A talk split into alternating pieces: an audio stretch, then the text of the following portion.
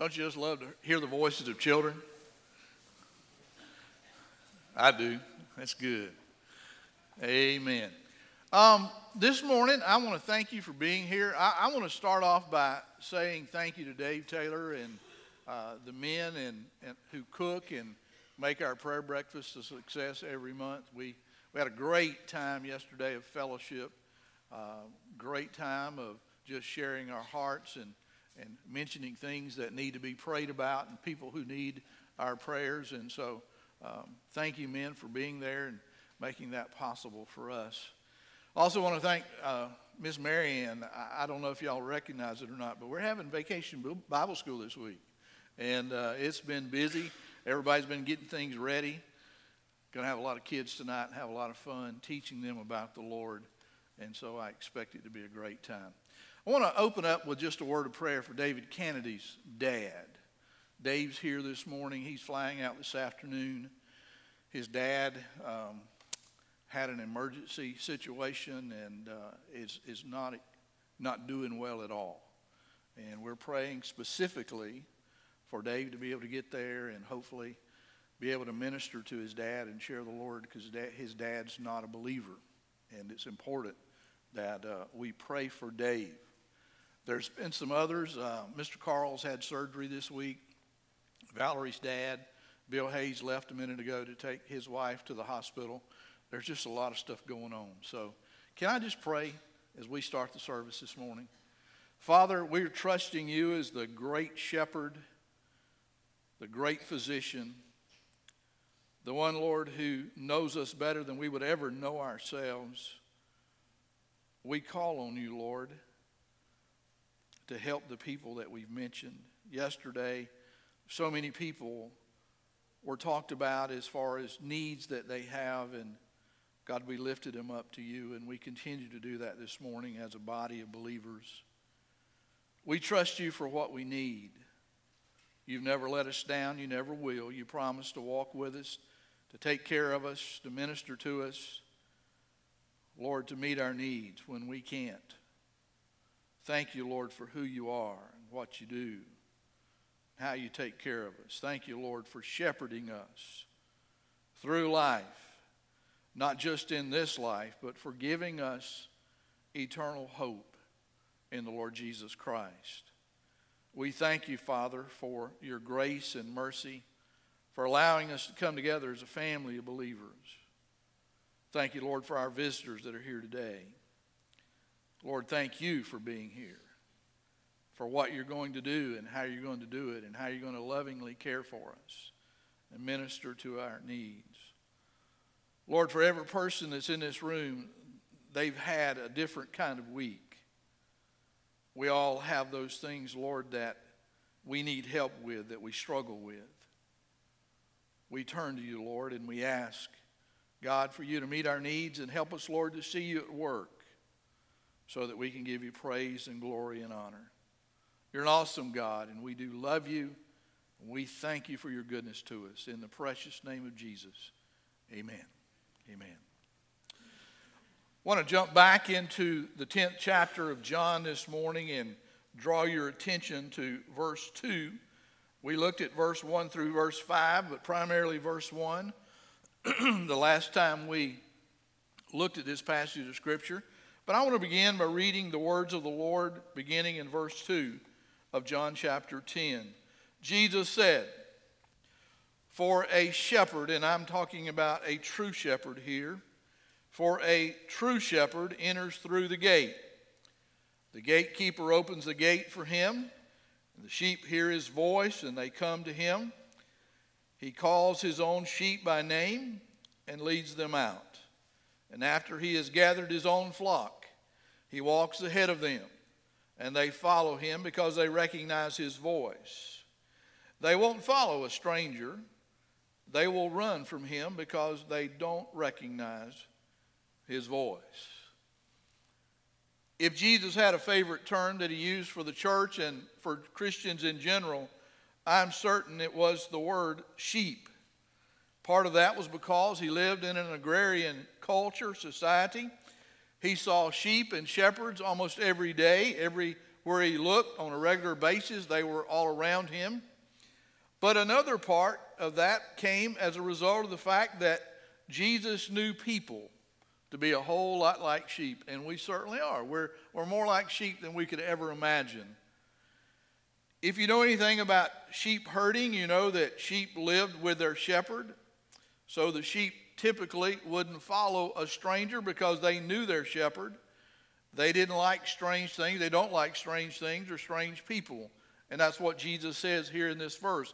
They won't follow a stranger they'll run away from him because they don't recognize his voice. Now, sheep won't follow strangers, but they will wander off. They will. They'll wander off by themselves, and they can be influenced by other wayward sheep. Sheep have a way of going astray, and that was the primary reason for having a sheepfold in every village, and every town. It was to keep the sheep in, uh, and it was to keep the wolves out. Again, sheep have a way of wandering off, getting lost, and when they do, they can't find their way back home, and that's a very dangerous place to be in. When I was serving in my first church down in Florida, I heard a knock at the door one day, and I opened the door, and there stood one of our godly men in our church with a three day old baby lamb. And he just handed it to me and said, Here, your, your daughters need this lamb. And so we took him in. Yeah, Howard was known for that. he was a great man, but uh, anyway, we won't go there a whole lot.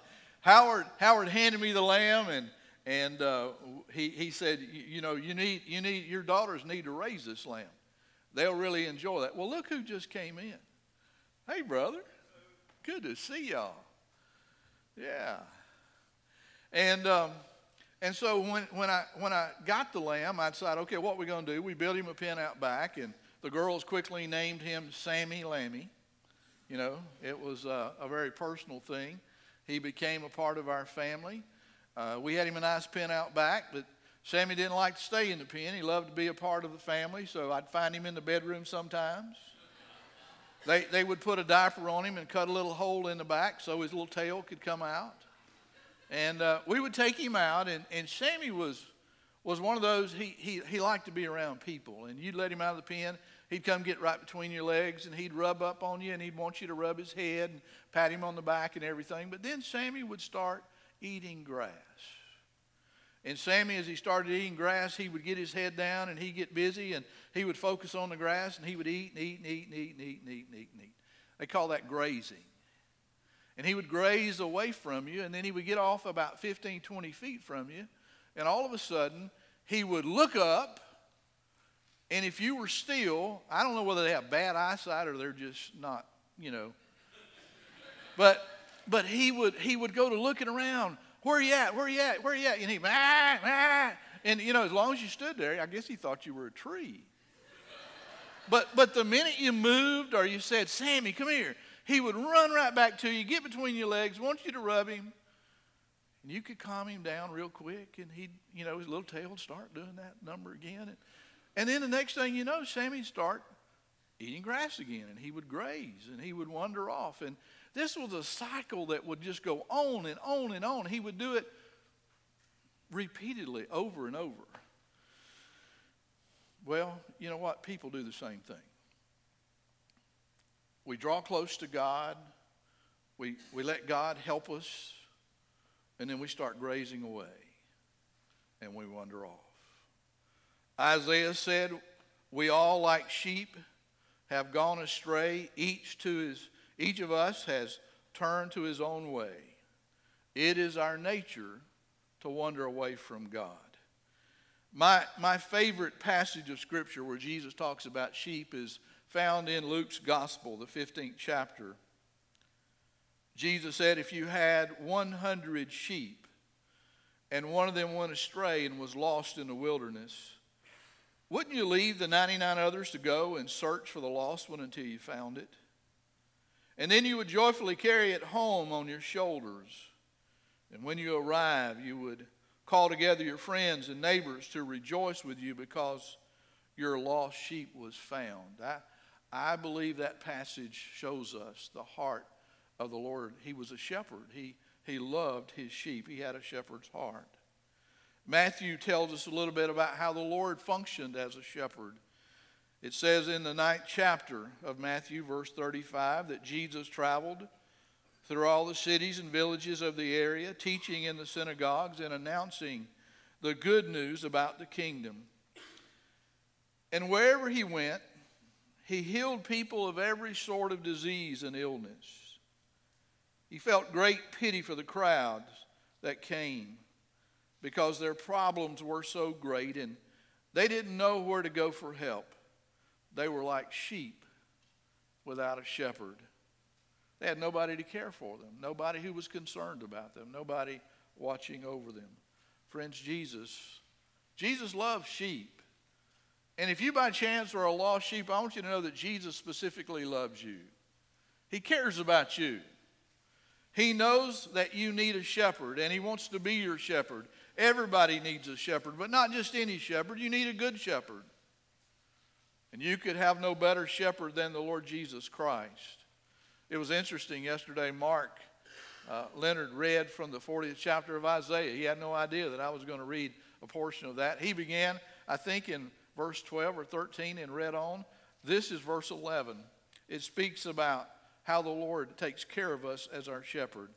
It says, He will feed His flock like a shepherd. He will carry the lambs in His arms, holding them close to His heart. He will gently lead the mother sheep with their young. That's what the Lord does for us. My Old Testament professor and my mentor, Dr. J.W. Lee, wrote the um, January Bible study on the book of Isaiah, and there's a quote in there where, G- where Dr. Lee says this. He says, The good shepherd is comfort personified. He's the one that knows how to put us at ease and rest. Friends, Jesus is the only one who can rightly refer to himself as the good shepherd. As a good shepherd, Jesus knows how to tend uh, to his flock and to care for us. You see, he is a caring shepherd. He is the caring shepherd. He keeps a constant watch over us 24 7, never letting us out of his sight. He knows how to feed us and nurture us. He gathers us when we're likely to go astray, especially the, the, the young ones, the lambs. He even carries us when we find our way too difficult to walk by ourselves. Friends, Jesus, He takes really good care of us as His sheep, and we can all bear testimony to that. In John 10, verse 11, Jesus said, I am the good shepherd.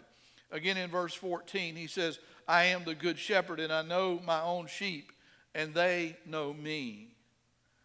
Now, the one thing, the one thing that separates Jesus from all the other shepherds in the world is the fact that he gave up his life for his sheep. He, he literally made the ultimate sacrifice. Jesus says that the hired shepherds would never do that for us.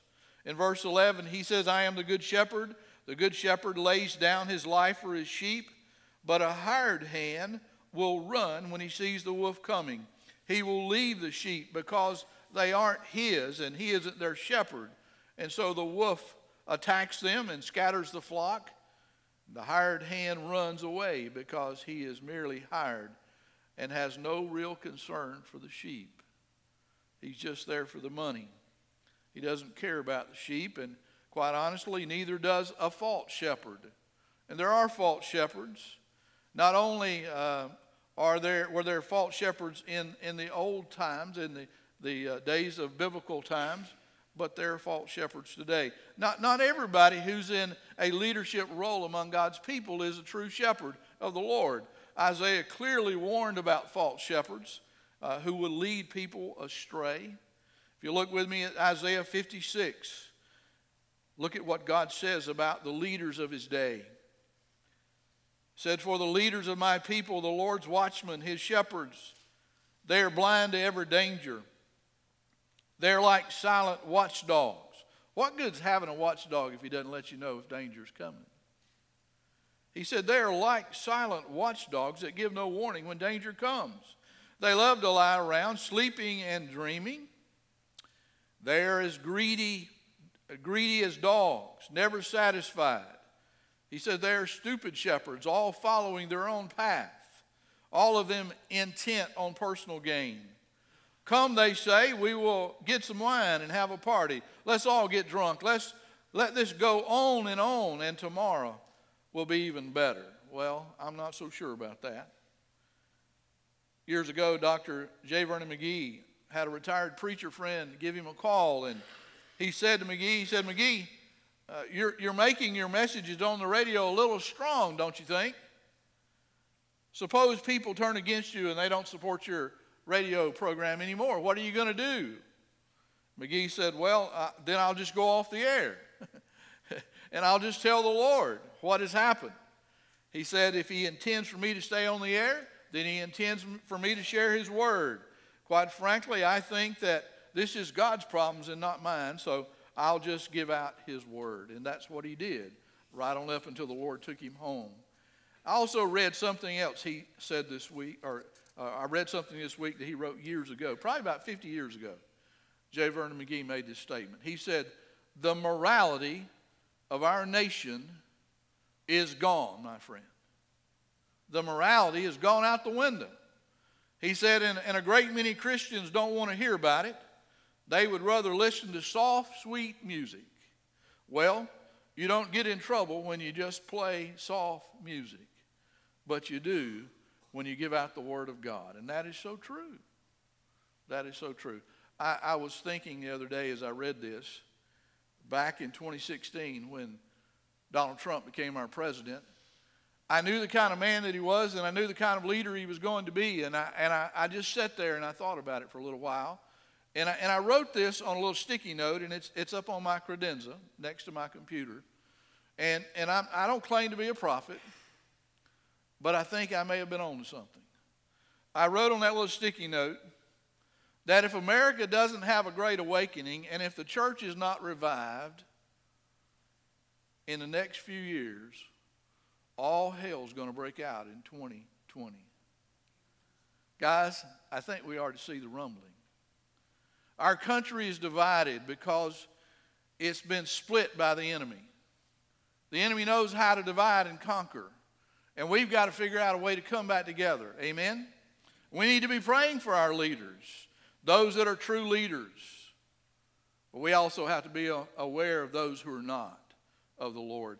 In Philippians, Paul says, Whatever happens, dear brothers and sisters, may the Lord give you joy. I never get tired of telling you this. I am doing this for your own good. But he says in verse 2 Watch out for those dogs, for those wicked leaders and their evil deeds. Through Jeremiah the prophet, God said, I will send disaster upon the leaders of my people, the shepherds of my sheep, for they have destroyed and scattered the very ones that they were expected to care for, says the Lord. He said, My people have been lost sheep. Their shepherds have led them astray and turned them loose in the mountains. They have lost their way and they cannot remember how to get back to the fold. And being in that situation, verse 7 says, and all who found them devoured them. That's what happened when the enemy finds you separated from the flock. He's good at devouring you, he knows how to do that. Through Ezekiel, God said, Son of man, prophesy against the shepherds, the leaders of Israel. Give them this message from the sovereign Lord. He said, Destruction is, is certain for you shepherds who feed yourselves instead of your flocks. Shouldn't shepherds feed their sheep? You drink the milk, you wear the wool, you butcher the best animals, but you let your flock starve. You've not taken care of the weak, you've not tended the sick or bound up the broken bones. You've not gone looking for those who have wandered away and are lost. I stand before you today and say to you that, friend, I, am I'm, I'm a shepherd, I'm an under shepherd. I'm an under shepherd under God's shepherd, the good shepherd, Jesus Christ. I've been doing this about 30 years now, and, and I don't mind telling you, I, I did not apply for this job. Nobody in their right mind would do that. It's a tough job. God called me into ministry. I had a great job as a, as a welder, had been trained to be a nuclear welder, was loving life, and God called me into ministry. I, I remember going to Dr. Lee Joyce and I went up not long after we were uh, called into ministry and knew that's the path that God wanted us to take. And I remember sitting down with Dr. Lee in his formal living room, and, And he said to me, Son, if God will let you do anything but be a pastor, you go do it. And I tried. I uh, considered his advice. And I thought long and hard about it. But God wouldn't let me do anything else. I've been called to be your pastor. And I don't take that responsibility lightly. That's why it's quite often that I wake up in the middle of the night, 2 or 3 o'clock in the morning, thinking about one of you. And I begin to pray for you because evidently something's going on in your life and God wants me to pray for you. There's a burden there. And uh, I, I, do that quite often. Um, sometimes it's, it, it's, it's humbling to be a pastor. Sometimes it's frightening to be a pastor. There's great responsibility that I wear on my shoulders because of the responsibility of leading you through life and being there for you. And uh, I don't take that lightly. You know, feeding and caring for you as God's sheep is not easy. It's not. Um, just keeping God's sheep rounded up sometimes is hard. and uh, we need all the help we can do that. Nonetheless, I, I want you to know I love what I do. Uh, somebody honored me the other day and, and said this to me. They said, You know, Pastor, one of the things we've noticed about your church here at Harvest is that you love your people and your people love you. And I said, Wow, you couldn't have said anything better to me because I hope that that's obvious, and to them it was. The Apostle Paul said, Our purpose is to please God and not people. He is the one who examines the motives of our heart.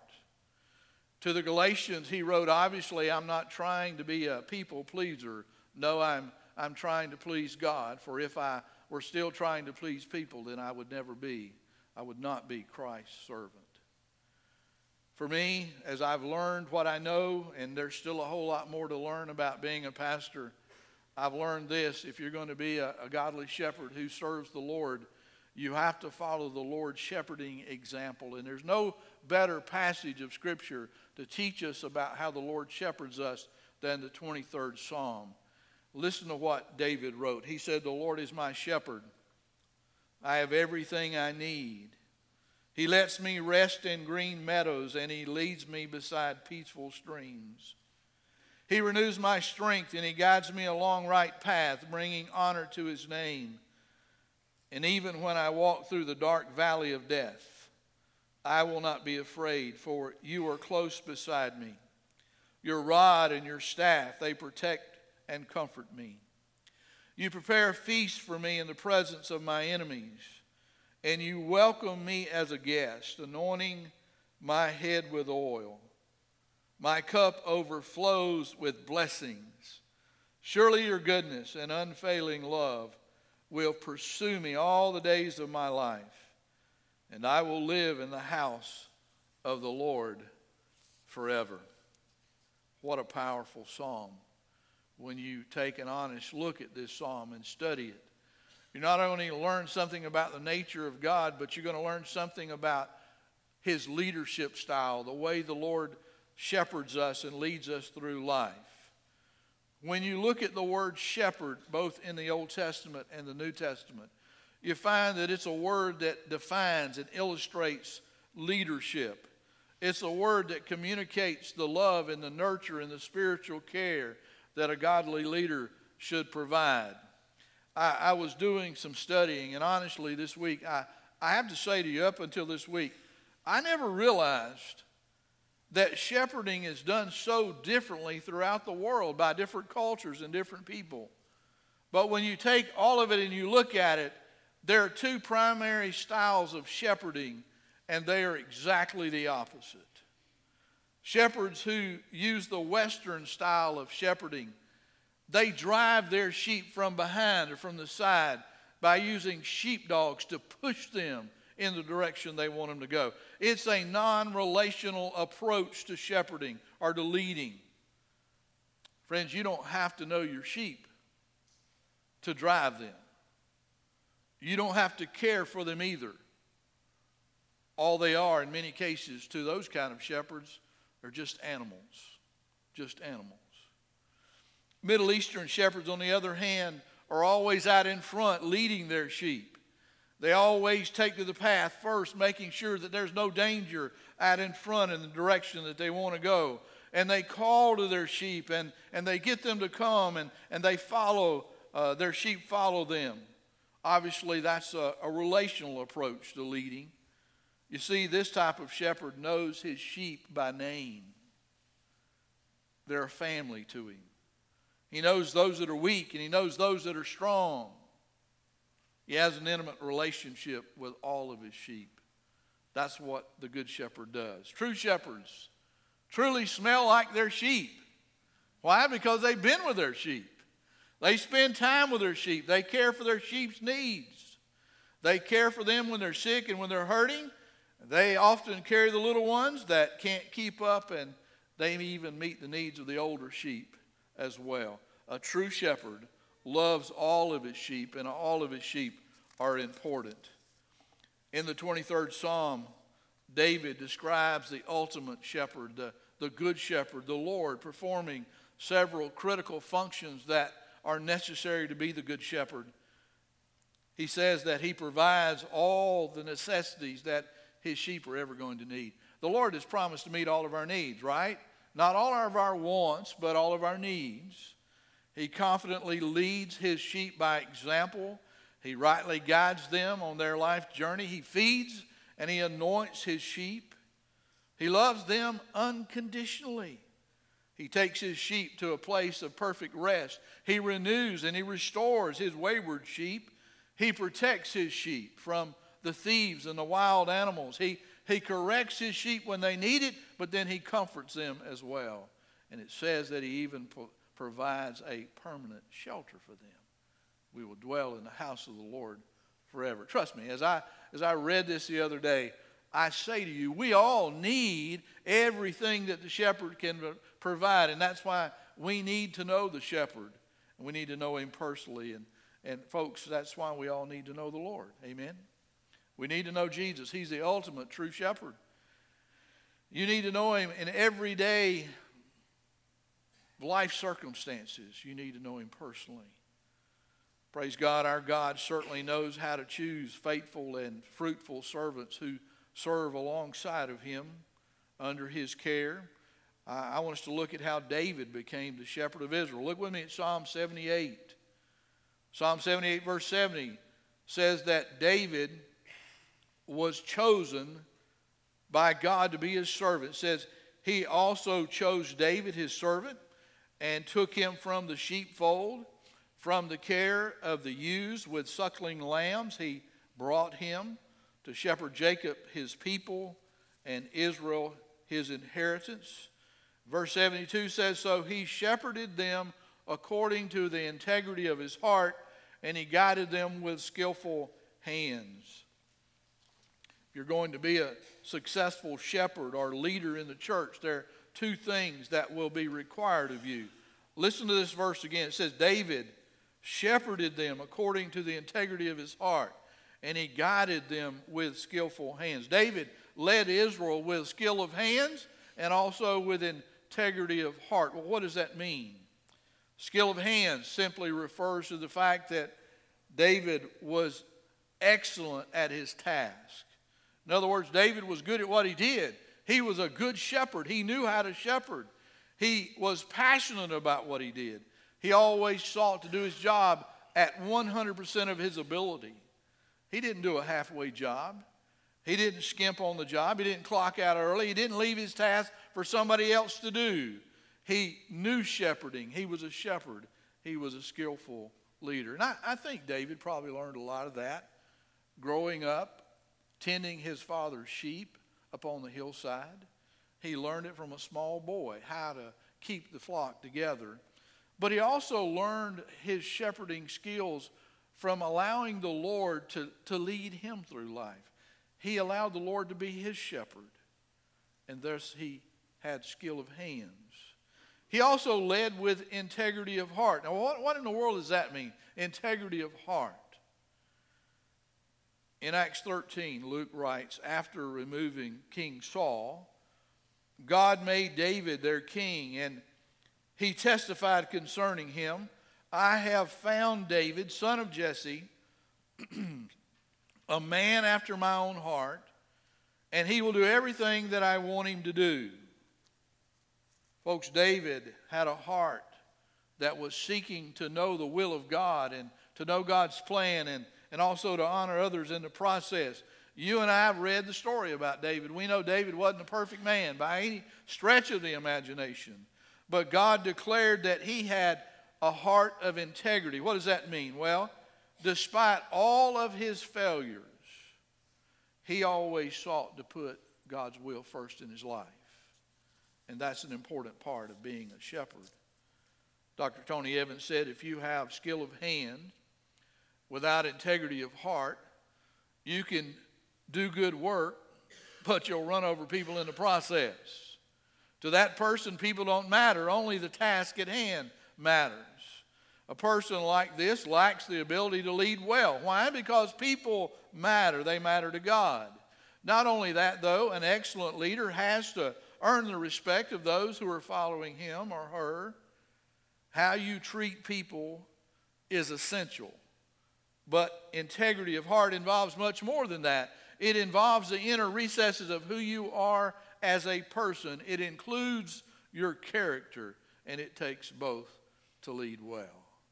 I want to read a statement to you and see if you agree with me or disagree with me. God's leadership is needed everywhere. Amen? Oh, me. It is.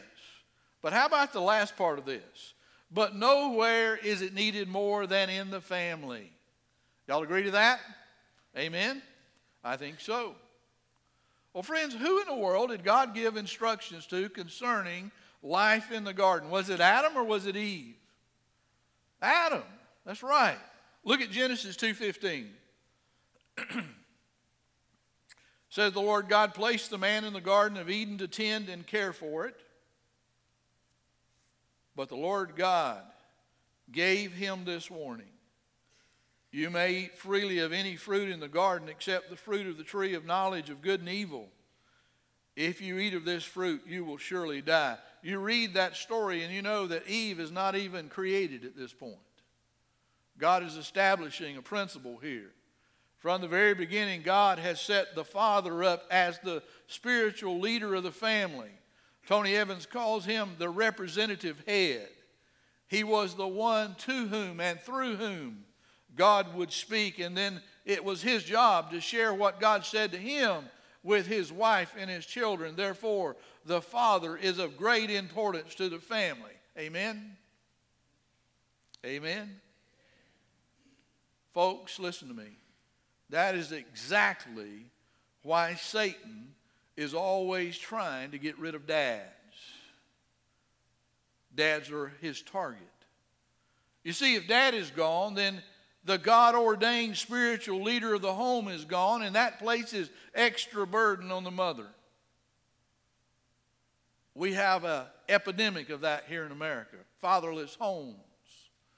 I did a little research this week, and it's unbelievable. Luke Rosiak said in 2012, he wrote this in an article. He said, In every state, the portion or the number of families where children have two parents rather than one has dropped significantly over the past decade. Even as our country added 160,000 new families with children, the number of two parent households has decreased by 1.2 million. When he wrote this article, 15 million U.S. children, one out of every three, lived in a home without a father. Five more million lived without a mother. That was in 2012. 2017 census said that number had grown to, to 19.7 million children without a father, and it continues to grow. In just five years, that number grew by 5 million fatherless homes. There are some communities in our nation that is even greater. In fact, there's an area down in the south where the fatherless rate is as high as 82%. Is it any wonder that our nation's in the shape that it's in without having a spiritual leader at home? Again, Dr. Evans says, what has been lacking for so long in our culture are men solidly living out their biblical places of leadership. And while God has given women great gifts and abilities, and while we could not function in our homes without them, the great challenge of the church is to win men and call them back to their rightful place of spiritual responsibility as kingdom men. It's the only way it's going to happen, folks. When fathers will live out their calling to be present and involve leaders in the lives of their children and to be visibly affirming to their wives, we will see huge dividends in the fruit of our youth. Women can also encourage their husbands to be excellent fathers through speaking life into them, speaking words of encouragement, praying for them and encouraging them. Folks, God, God needs us to be shepherds. Godly shepherds are needed everywhere, everywhere, especially in the home. Unfortunately, they're not always where they need to be. But even where there's a lack of spiritual leadership in your life or in your family, you can always choose to allow Jesus Christ to be the good shepherd that you desperately need. He's there for you. He wants to be your shepherd. I want you to look back at John 10 with me at what Jesus says about sheep and shepherds. Look one more time. He said, For a shepherd enters through the gate. He doesn't climb over the fence. He comes through the gate. The gatekeeper opens the gate for him, and the sheep hear his voice and they come to him. He calls his own sheep by name and he leads them out. And after he's gathered his own flock, he walks ahead of them and they follow him because they recognize his voice. They won't follow a stranger, they'll run from him because they don't recognize his voice. There's a lot that could be said about this passage of Scripture, but three things jump out about what Jesus tells us about the Good Shepherd. As the Good Shepherd, Jesus speaks to those who are his sheep. I, shared last week that the Lord speaks to us every time we open up his word and we begin to read the word of God. The primary way that God speaks to us today is through the Bible. If you want to hear God, open up your word and begin to, to read it and study it and let God speak to you. And along with the Spirit of God, the Word of God will give you the message that God wants you to have. You're not going to get it if you just put your Bible on a shelf. You're not going to hear God unless you open it up and begin to read it.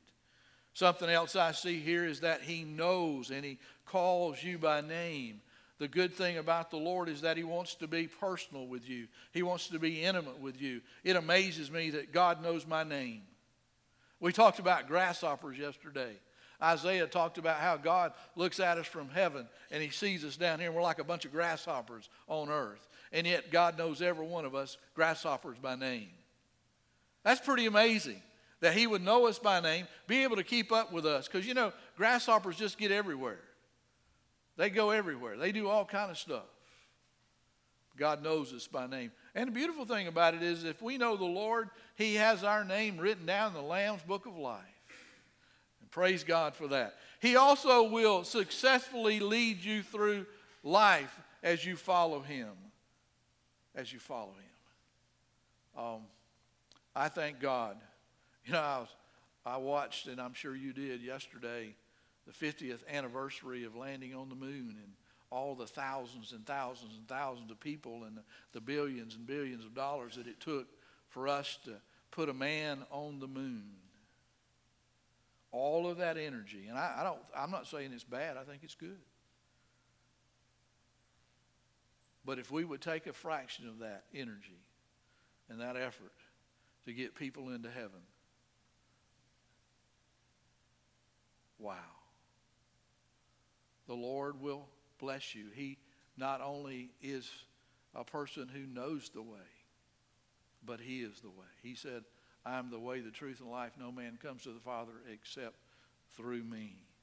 There are several things in this passage that we who claim to be sheep need to be able to do. Three things I want to point out that are very important for you. If you're going to follow the Lord, you've got to be able to do these things. And the first is you have to be able to recognize Jesus' voice. We live in a world today where everybody's speaking. There's, there's so much noise out there. Everybody's calling us, some are calling our name. It is so easy today to be mistaken about who is calling us. You could be thinking that God is speaking when it's not God. You see, the enemy knows your name too, some of you. He knows what to say to us. And just the opposite is also true. It could happen. You could be hearing a voice that you think is just a person or a friend when it's really God speaking. That's, that's what happened to Samuel. He thought Eli was calling him in the middle of the night, and three times he got up and he ran to, to Eli's side, and Eli said, I'm not calling you, go back to bed. And finally, Eli said, You know, if you hear that voice again, just say, Yes, Lord, here's your servant. Folks, Jesus said, My sheep recognize my voice. Twice he said, My sheep listen to my voice. That is a must. We not only need to hear, but we need to listen. And there's a difference. But before you can listen and obey, you have to be able to recognize his voice. You have to know his voice. In order for you to know the Lord's voice, you have to be able, you have to know the Lord. I was thinking earlier this week. I, I pastored in, in North Carolina and, and uh, in Virginia now for pretty much 25 years or so. Um, back when we first came to North Carolina, the first hospital that I came to up here to visit somebody that was in the church from a part of our church. I, I remember going to Norfolk General, and it's changed a lot. It, it continues to evolve and change and develop. I remember getting out of the elevator and I was walking down the hall, and uh, I heard a voice that I recognized. I mean, new to the area, hadn't been in this hospital before, and all of a sudden you hear a voice that you recognize. It got my attention. And immediately I knew who it was. It was Mark Thompson. It was a man that had been one of my instructors over in Pensacola, Florida at the Baptist Hospital when I was doing chaplaincy training. And, uh, and so I stopped, I froze in my tracks, and I began to follow the voice, and I followed, turned around, went back, and went in the door, and there's, there's that Mark behind a desk. And I go, What in the world are you doing here, man? Last time I saw you, you were in Pensacola, Florida. He said, Well, he said, I'm a staff chaplain now here at, at Norfolk General. And I thought, wow, what a small world. Folks, listen. If I had not heard and recognized his voice, I would have never known that Mark was anywhere within a million miles of me.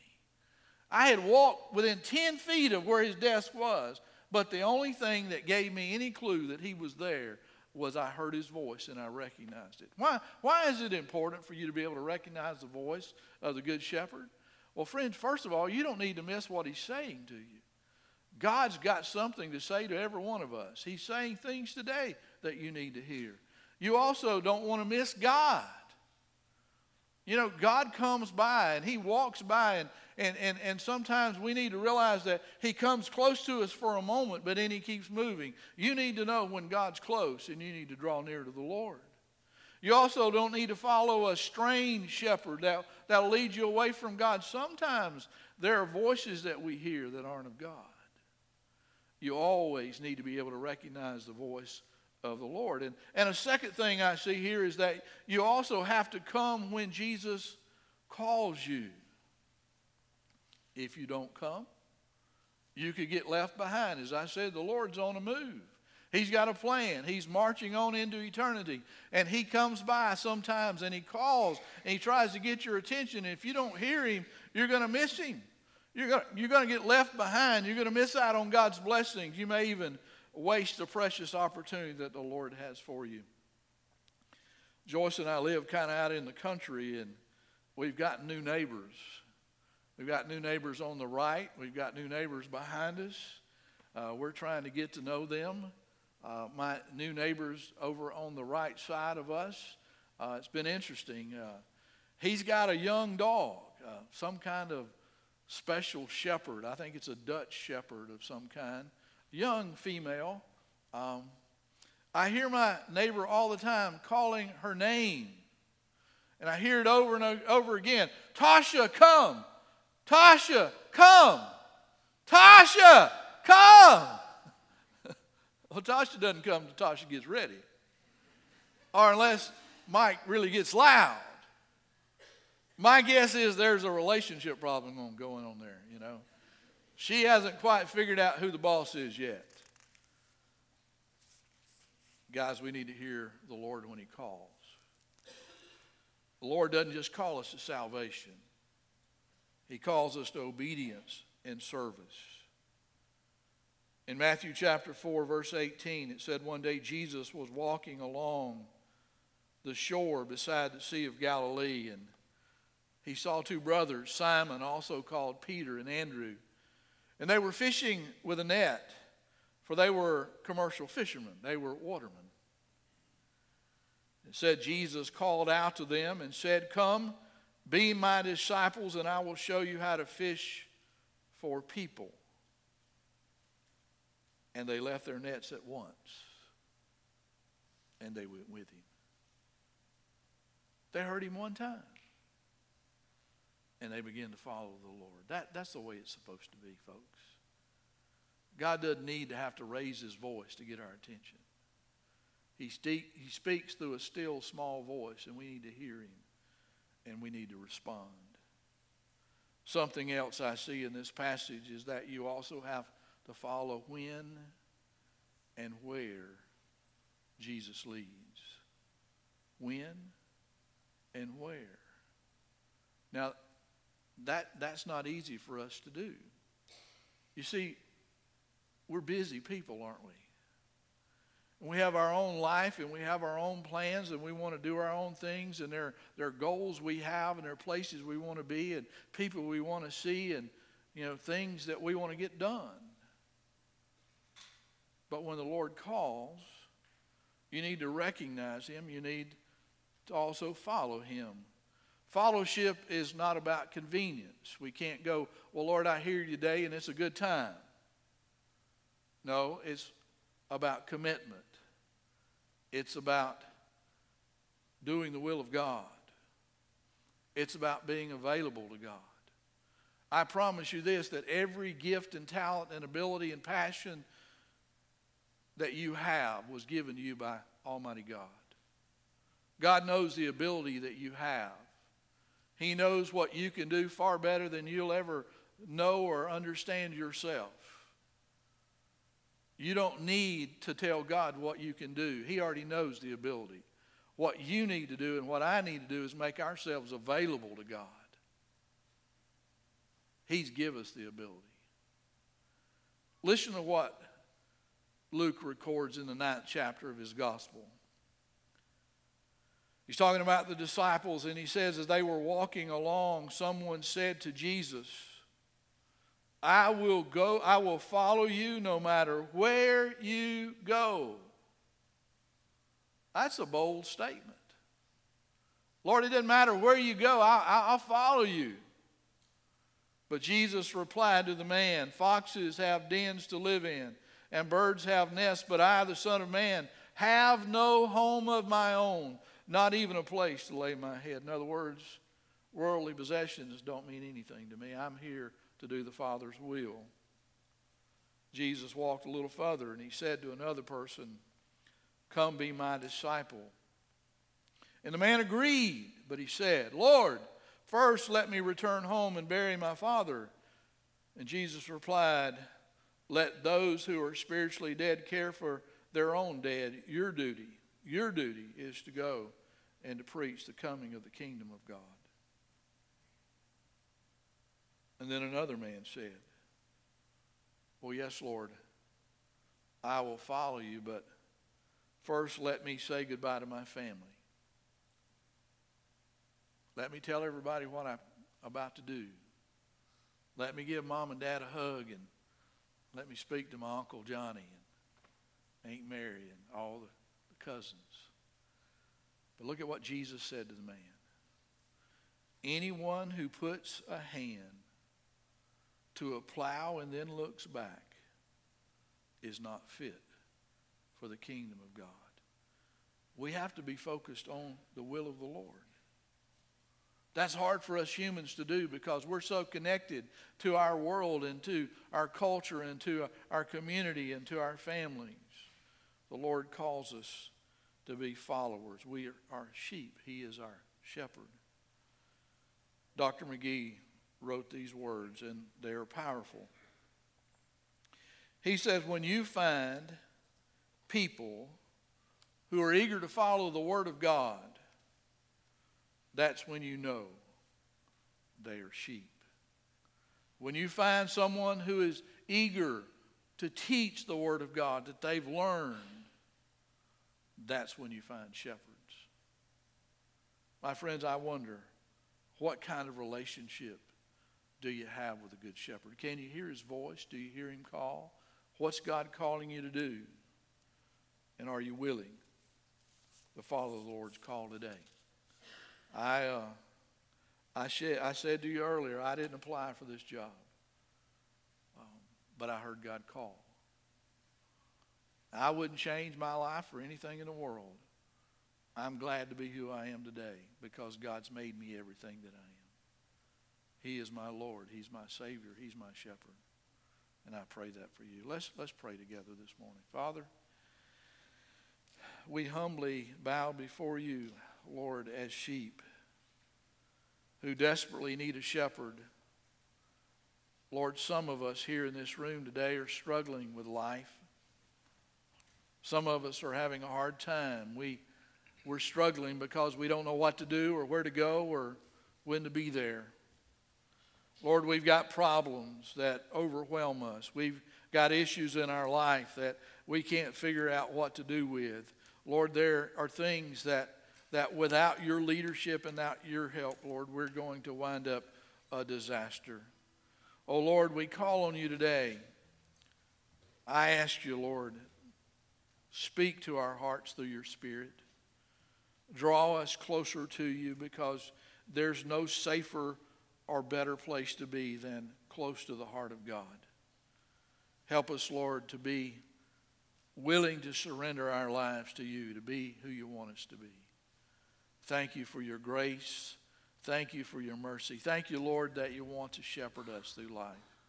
Help us, Lord, to be submissive to you. In the precious name of Jesus, amen. Will you stand today?